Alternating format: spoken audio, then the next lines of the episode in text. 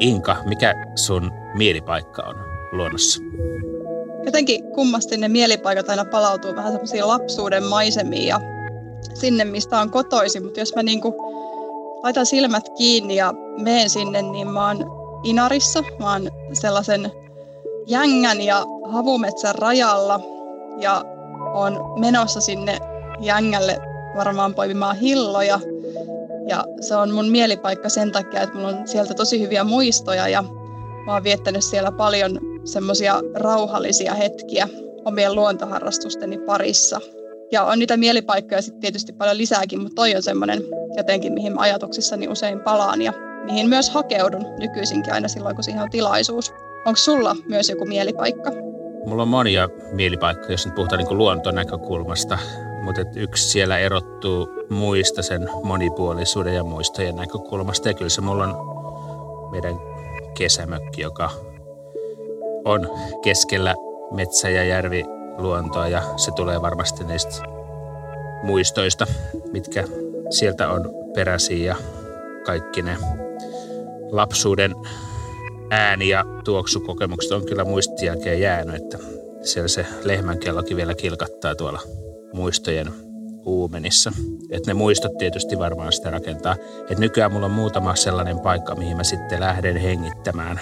Että mulla on yksi saari tai luoto, missä näkee kauas, missä ei näy yhtään puuta ja katson merelle.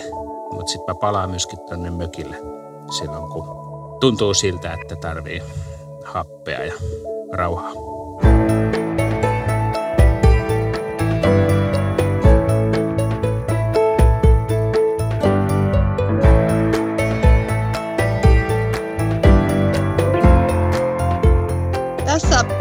Podcast-jaksossa me puhutaan metsästä ja luonnosta ja niiden hyvinvointivaikutuksista.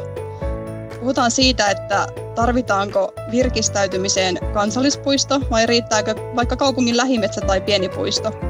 Ja millainen maisema miellyttää silmää ja minkälaisia todettuja terveysvaikutuksia metsässä liikkumisella on. Eli näistä teemoista jutellaan tänään Timon kanssa ja edelleen täällä Komerossa korona-aikojen poikkeusoloissa. Joo, kaapista täällä huudellaan toisillemme.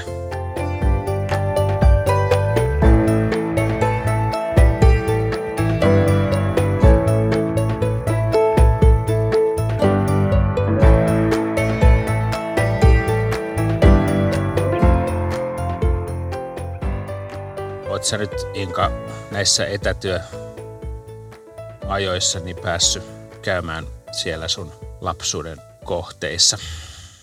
Mä en ole käynyt just niissä ihan samoissa paikoissa, mutta näin etätyömoodissa niin on huomannut, että on entistä tärkeämpää hakea sitä mielenrauhaa ja ehkä myös lohtua luonnosta. Et nyt kun elämä on pakotetusti semmoisissa aika pienissä ympyröissä ja pienissä piireissä, niin kyllä sitä huomaa, että hakeutuu tuonne luontoon ja, ja seuraamaan kevään merkkejä ja muutenkin sitä luonnon elämää.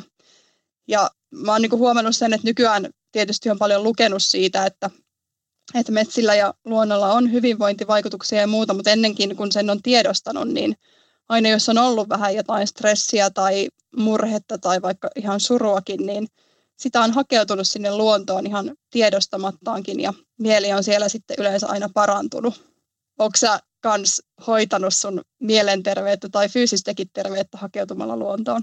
No kyllä mä varmasti oon. Kyllä se luonnon vaikutus on se, että se rauhoittaa ja usein nykyään kun sinne menee, niin siellä ei sitten tavallaan pitää katsoa etukäteen kelloa, että siellä ei voi ehkä rajattomasti ole aikaa ja elämäntilanteesta johtuen on rajat, kuinka kauan siellä voi olla. Että kyllä mä käyn siellä niin kuin vähän purkamassa erilaisia kireyksiä ja lataamassa akkoa, mutta silloin aikaisemmin, kun oli ehkä enemmän aikaa ja harrastukset suuntautu sinne, niin se on ollut aika tällaista ehkä – suorituskeskeistäkin sitten se luonnossa oleminen, että havainnointia ja laskemista ja kirjaamista ja muistiinpanojen tekemistä ja tallentamista, että se on ollut, se on käynyt ihan työstäkin sitten se luonnossa oleminen aikaisemmin harrastusten kautta. Monellahan saattaa olla taas tämmöinen hirveä kärjistys ja stereotypia, mutta varmaan niin kuin urbaanimmalle ihmiselle on helppo vaan lähteä sinne luontoon samoilemaan ja ihan muuten vaan, että, että menee sinne kävelylle tai nautiskelemaan luonnon tuoksuista ja kattelemaan vaan, mitä siellä näkyy ja hengittelemään, mutta sitten monellehan siinä on just tämmöinen hyötynäkökulma, että en mä voisi esimerkiksi kuvitella, että minun mummo ja ukki tai isä lähtisi ihan huvikseen vaan tuonne luontoon pyörimään, vaan kyllä siinä yleensä on pitänyt aina olla se, että mennään marjaan tai mennään kalaan tai mennään sieneen tai joku tämmöinen hyötynäkökulma, niin kuin säkin sanoit, että sulla on aika paljon työnmerkeissä myös mennyt siellä luonnossa. Mutta haittaako se sitten sitä, että suoritti siellä jotain tai oli vaan, niin varmaan se yhtä lailla voi olla elvyttävä vai mi- miten, onko se ollut, jos olet ollut työn puolesta, niin onko se luonto kuitenkin sitten tehnyt sitä työstä mielekkäämpää? On se tehnyt työstä tietysti semmoista oman näköistä sitten työdenkin puolesta on. Ja varsinkin uran alkuvuosina olin pääsääntöisesti metsässä. Nyt voi laittaa sitten rastin seinään, jos sinne joskus vielä pääsee käymään. Mä koen, että se luonto avaa kaikille juuri sellaiset mahdollisuudet, mitä itse hakee. Ja siellä voi niin monella tavalla eri tavalla olla. Ja siellä voi ihan vaan kulkea ja olla ja hengittää tai sitten siellä voi harrastaa. Mitä sä Inka teet siellä luonnossa ja metsässä, kun sä meet sinne? Onko se hengitystasolla vai, vai onko siellä jotain askaretta myöskin? Aina vähintään mä pyrin aina hengittämään, kun on luonnossa. Mutta et, et jos me mietitään ihan sellaista perusarkea, niin kyllä se varmaan sitten semmoinen lenkkeilyympäristö, arjen liikuntaympäristö ja myöskin semmoinen, että jos ei ole aikaa tai just sinä päivänä ei huvita lähteä rehkimään lenkille, niin lähtee sitten vaikka vaan kävelemään ja keskittyy vaan siihen niin kuin vähän mielen tyhjentämiseen ja nollaamiseen. Ja sitten ehkä taas loma-aikoina, kun on mahdollisuus lähteä pidemmälle ja viettää siellä luonnossa enemmän aikaa, niin silloin on, tulee sitten tätä ehkä kalastuspuolta ja marjastusta ja sienestystä ja muuta. Ja se on tosi tärkeää, että meillä on, on myös siinä arjessa mahdollisuus hyödyntää luontoa, että vaikka asuttaisiin kaupungeissa, että sieltäkin näitä viheralueita löytyisi. Sitähän on tutkittu paljon, että minkälaisissa ympäristöissä ihminen parhaiten virkistyy ja minkälaisissa se elpyy parhaiten, niin luuletko sä Timo, että siinä on eroa, että meetkö sä sinne vaikka rakennettuun puistoon kaupunkiympäristössä vai lähdetkö ihan tämmöiseen kunnon metsään, minkä ääriä et näe ja mistä pystyt pidemmin vaeltamaan? No itse mä pyrin sellaisiin paikkoihin, missä ei ole juurikaan polkuja. Että mitä tallatummat polut ja mitä enemmän muita ihmisiä, niin sitä enemmän se ilmiasu siitä luonnosta on tämmöinen puistomainen, missä on aika paljon tämmöistä ihmisvilinää, mitä on lähdössä ehkä pakonkin silloin, kun mä lähden lähden luontoon, mutta mua niin kuin henkilökohtaisesti ohjaa se luonto itsessään ja mitä se voi mulle antaa. Ja mä haen sieltä luontohavaintoja tai sitten jotakin korissa tai ämpärissä kotiin kannettavaa ruokaa. Ja, ja ne ohjaa mua kyllä sitten, jos on vähän enemmän kuin vartti aikaa, että kyllä mä sieltä sitten usein luonnosta kannan ne lintuhavainnot ja kirjailen niitä tonne tiirajärjestelmään osin ja, ja sitten kun on aika, niin sienikorit ja ämpärit on, on mukana. Haittaako se, että jos jollain tavalla ihmisen kädenjälki kuitenkin näkyy siellä luonnossa tai on merkkejä ihmisestä vai vaatiisiko se semmoinen täydellinen virkistäytyminen tai irrottautuminen sellaista ihan niin kuin koskematonta ja luonnontilasta aluetta? No jos mulle toi kriteeri olisi, niin ei olisi oikein kohteita mihin mennä. Että kyllähän se ihmisen kädenjälki ja vaikutus näkyy ihan kaikkialla. Oltiin sitten kansallispuistossakin tai, tai sitten talousmetsän puolella tai puistoissa lähimetsissä, että koko ajanhan se siellä, siellä näkyy, mutta et en mä niin kuin, ei se mulla niin kuin ehtona ole, että luonto antaa ja siitä saa hyvin paljon. Oli siellä sitten ihminen ollut vaikuttamassa tai ei. Et ehkä vähiten mä sitten viihdyn missään tämmöisissä hyvin rakennetuissa kaupunkipuistoissa, missä on sitten ne ulkomaalaiskukka-istutukset ja muut, että ne ei ehkä anna mulle sit sitä tiedollista kokemusta, mitä mä tavallaan haen silloin, kun mä lähden luontoon, niin mä niin luen sitä kuin kirjaa ja opin aina uutta.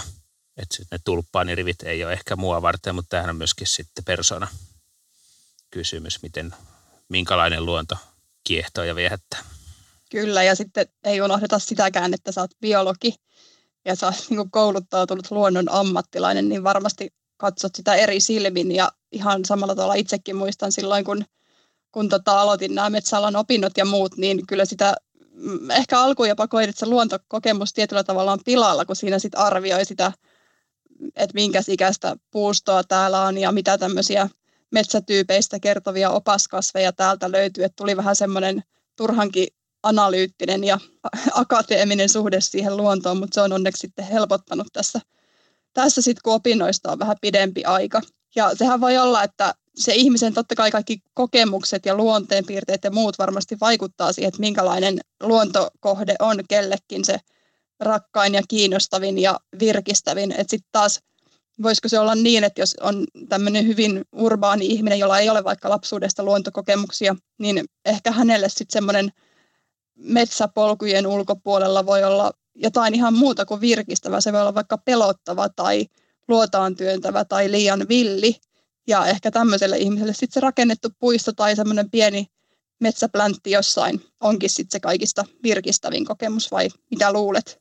Joo, kyllähän meidän pitää tietysti nähdä tämä kokonaisuus siten, että kansakunta on aika kaupungistunut ja kaupungistuu yhä ja se luontosuhde usein syntyy sitten monille ensimmäistä kertaa vasta aikuisiällä, kun sieltä kaupungista käsin lähdetään sinne luontoon ja silloin korostuu näiden luontomatkailun, kansallispuistojen, muiden retkeilyä palvelevien ratkaisujen merkityspolkuverkostot ja opasteet ja, ja jopa sitten nämä ohjelmapalvelut, missä ihmisiä viedään ja talutetaan sinne metsäluontoon ja muihin luontokohteisiin, koska he eivät siellä ilman ohjausta pärjäisi, eikä siinä ole mitään huonoa tai pahaa, vaan se on ehdottoman hieno asia, että tämmöistä yrittäjyyttä ja liiketoimintaa syntyy. Ja kaikkihan me tarvitaan uuden edessä aina alussa tukea ja opastusta, oli se asia sitten mikä tahansa.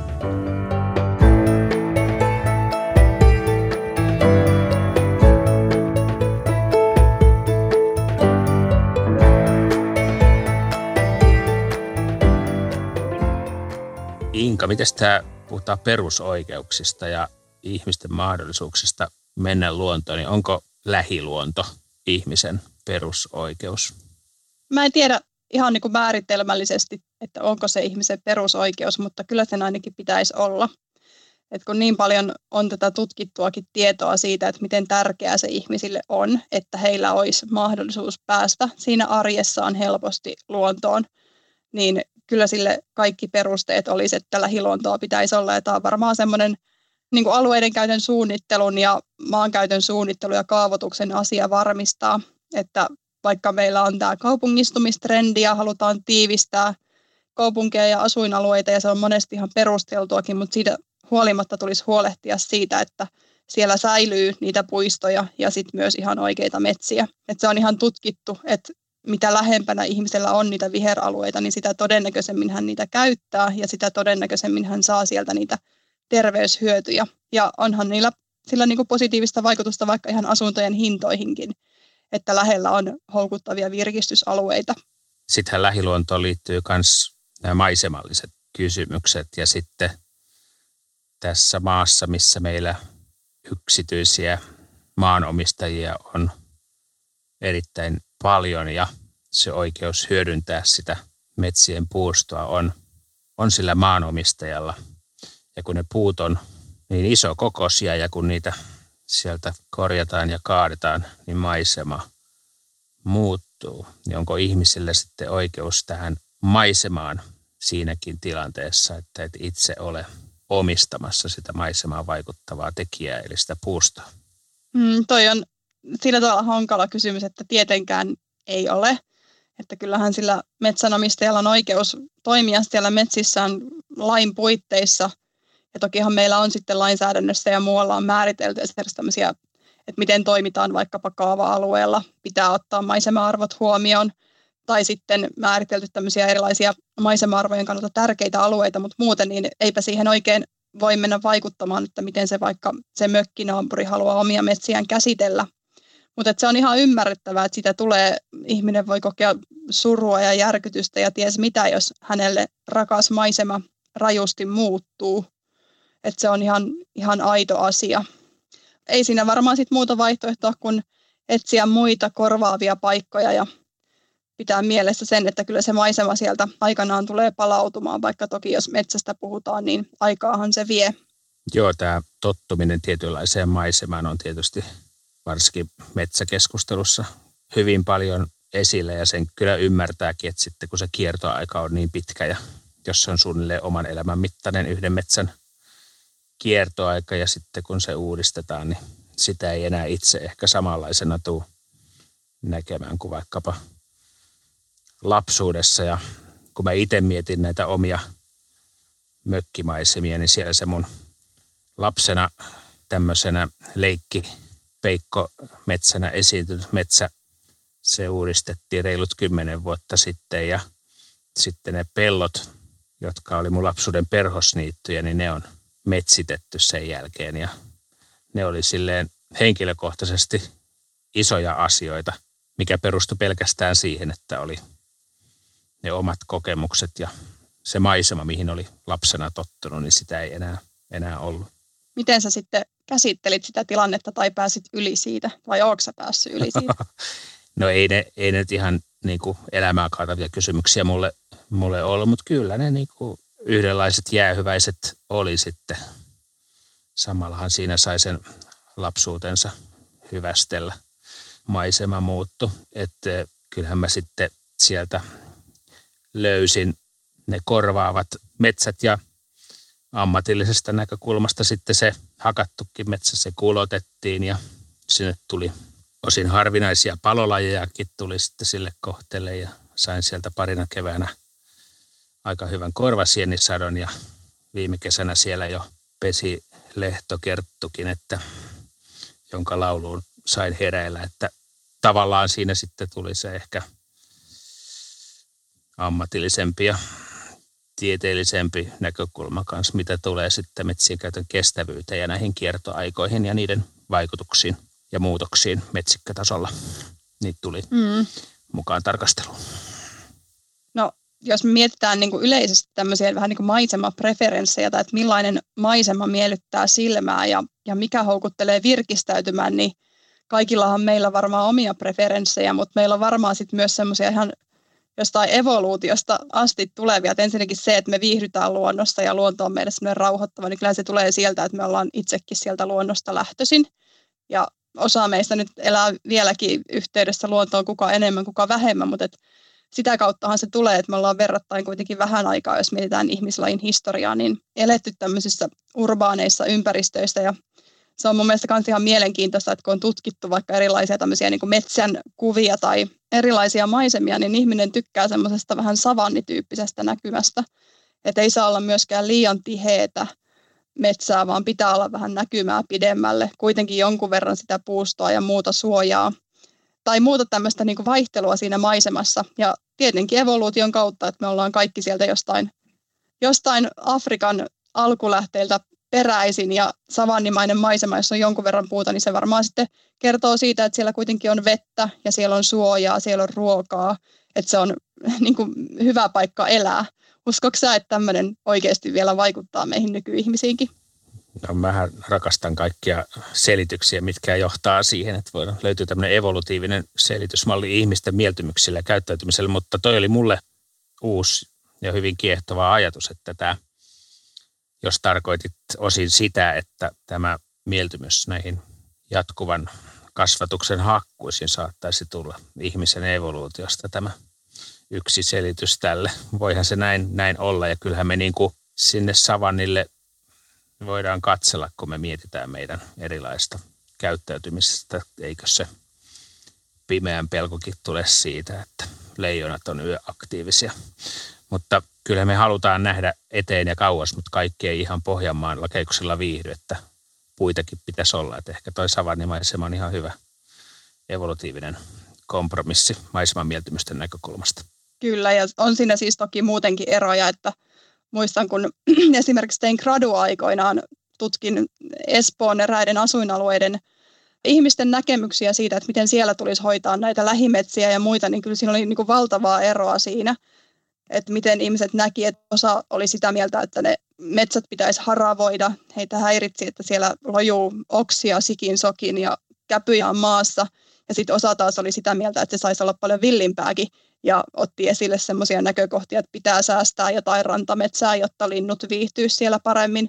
Että ei se, niinku, se kaikki ei olla vaan semmoisia savannin ystäviä ihan yksiselitteisesti kyllä.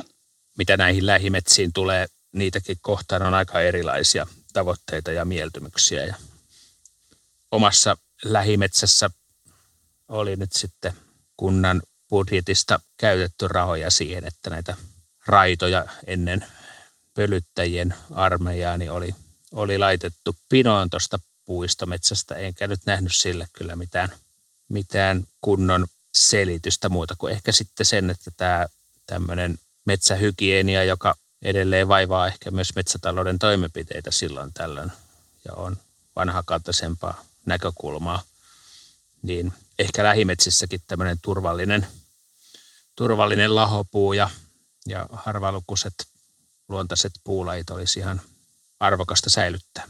Joo, siinä on aika monta näkökulmaa ja mitä niin kuin meidänkin toiminnassa pitää miettiä silloin, kun toimitaan jossain asutuksen lähellä tai kesämökkialueiden tai taajamien lähellä, niin siellä pitää miettiä, jos se turvallisuus on tosi tärkeä näkökohta, että kukaan ei halua, että puu kaatuu lenkkeilijän päälle.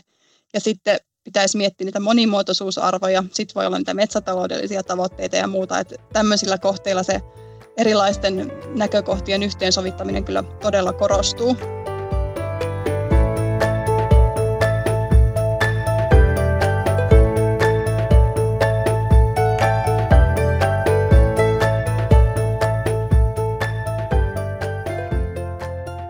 Miten tämä tulevaisuus sun mielestä kehittyy, että mitä tapahtuu ihmisten luontosuhteelle ja muuttuuko nykyihminen mihin suuntaan. Nythän me on tässä koronakeväässä nähty tämä ilmiö, että kun ei ole voinut mennä kavereiden tai lasten kanssa pelihalleihin ja nurmille ja kaukaloihin, niin on syntynyt jono metsään.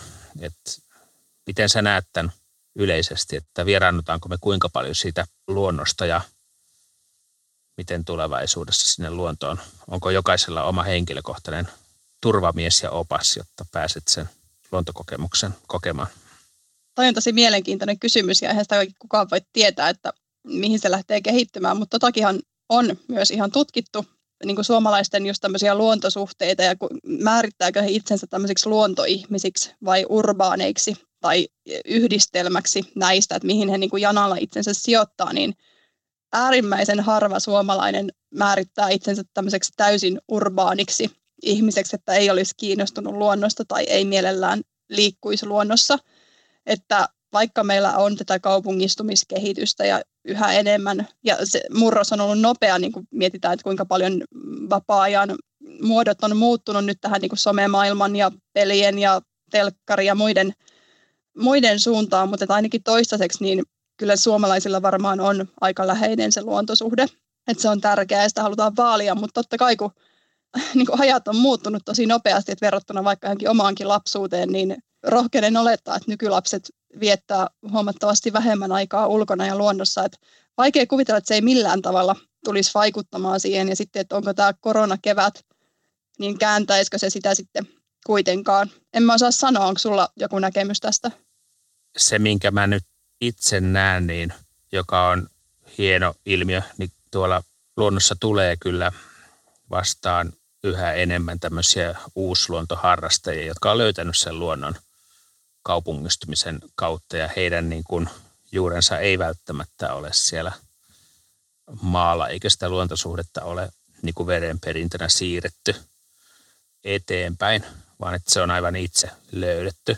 Ja vähän tämmöistä niin kuin trendien omaisesti nähdään, missä niin kuin lintuharrastus, sieniharrastus, villiyrtit – ja tämän tyyppiset harrastukset on trendikkäitä kaupunkilaisten harrastuksia ja sitä kautta syntyy tätä uutta toimintaa ja yhdistyksiin tulee lisää jäseniä ja luonnon merkitys yhä enemmän, enemmän korostuu.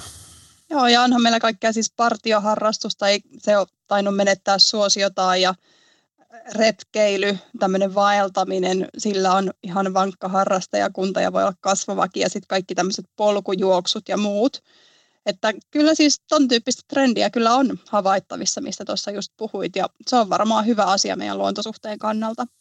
Sä oot Inka viitannut näihin terveysvaikutuksiin, niin onko sulla mitään päähän rakennettua yhteenvetoa näistä tutkituista terveysvaikutuksista? Varmaan just tämä sykkeen aleneminen, verenpaineen aleneminen ja sitten näiden stressihormonitasojen laskeminen. Ja nämä on tosiaan semmoisia, mitä on ihan mittauksilla tutkittu. Että ihmisiä on viety erilaisiin luontoympäristöihin ja, ja sitä on sit ihan vertailtukin, että miten nämä suuret muuttuu metsässä tai puistossa tai sitten ihan tämmöisessä kaupunkiympäristössä. Ja se metsä on itse asiassa kaikista elvyttävin. Ja sitten totta kai metsillä on myös sen fyysisen terveyden kannalta merkitystä, että kun on niitä metsiä ja muita viheralueita, niin nämä palvelee sitten tämmöisiä luontoliikuntaharrastuksia, niin kuin lenkkeilyä tai hiihtoa tai kävelyä tai mitä itse kukin tykkää sitten harrastaa. Että ihan tutkittua tietoa löytyy taustalta kyllä. Me ollaan tässä sivuttu monen kertaan vähän sitä luontosuhdetta ja muuta ja puhuttu siitäkin, että osa meistä saattaa alkaa olla vähän vieraantunutkin siitä luonnosta, niin tarjoaako tämä ehkä jopa bisnesmahdollisuuksia tulevaisuudessa tämmöisille yrittäjille, jotka alkaisi viemään ihmisiä luontoon ja opettamaan ihmisille luonnossa liikkumista ja onko sellaista ehkä jo olemassa tänä päivänä? Kyllähän tota, vaikka en ihan vierestä tätä luontomatkailuyrittäjyyttä tällä hetkellä ole itse seurannut, niin kyllähän niin kuin luontomatkailuyrittäjyys on kasvava ala ja yhtään ilkeästi sanomatta, niin kuitenkin tämä ihmisten luonnosta vieraantuminen niin antaa mahdollisuuden luontomatkailuyrittäjille kehittää tuoteideoita ja erilaisia palveluita, jotka voi sitten kattaa sitä kuljetuspalvelua ja, ja siellä voidaan ne makkaratulet sitten tehdä, jos ei asiakas ole koskaan itse ennen nuotiota sytyttänyt ja niin edelleen. Tai kokata sitten vähän makkaraa haasteellisempaa eräruokaa yhdessä – et siihen liittyy ihan nämä, mitkä tottuneempikin retkeilijä kokee evästaukoinen tuolla luonnossa, niin, niin kyllä tämä on kasvamaan päin. Ainakin itselle tulee mieleen, että on olemassa jotain tämmöisiä vaikka villiyrttikursseja, että mennään oppaan kanssa katsomaan, että mitä sieltä alkukesän metsästä löytyy, mitä pystyy suuhunsa laittaa vähän muutakin kuin niitä perinteisempiä juttuja ja sitten on kaikkea melontakurssia ja siis kaikkea ohjattua liikuntaa ja muuta, että jonkun verran tämmöistä on. Ei varmaan vielä ihan niin perustasolla, että, että näin paistat makkaran, mutta ehkä niitäkin sitten jatkossa tulee. Ja onko tämä sellaista toimintaa, mitä voisi viedä sitten myös talousmetsiin, tai voisiko metsänomistaja tehdä siitä itselleen semmoisen lisätienestin, että alkaisi tarjoamaan tämmöisiä palveluita? No ihan varmasti voi, että jos me ajatellaan melkein mitä tahansa luonnossa tehtävää toimintaa, oli se sitten liikuntaa – kerutuotteiden hyödyntämistä tai luonnon tarkkailua, eri lajiryhmien harrastamista, niin, niin aivan varmasti suomalainen luonto tarjoaa siihen mahdollisuudet lähes kaikkialla. Luontoahan on kaikkialla, se vain ilmentyy eri tavoin eri paikoissa.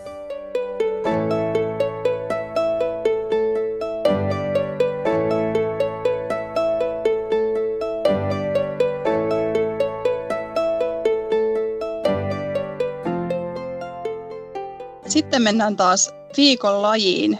Timo, kaivappas taas sieltä komerosta olevasta laatikosta se tämän viikon laji.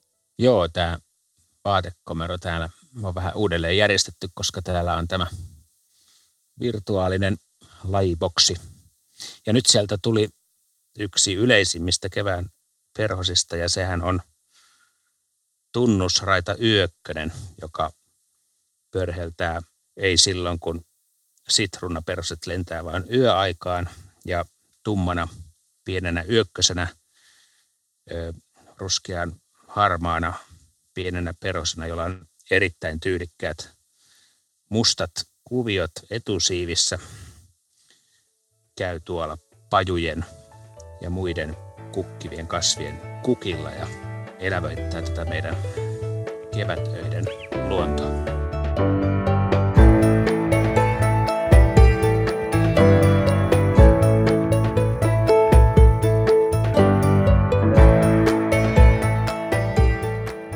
UPM Metsäpodcast. Jos tykkäsit kuulemastasi, niin meillä on sulle pieni pyyntö. Kerro myös kaverille. Nämä podcastit löytyy Spotifysta, Applen podcast-palvelusta ja muilta podcast-alustoilta.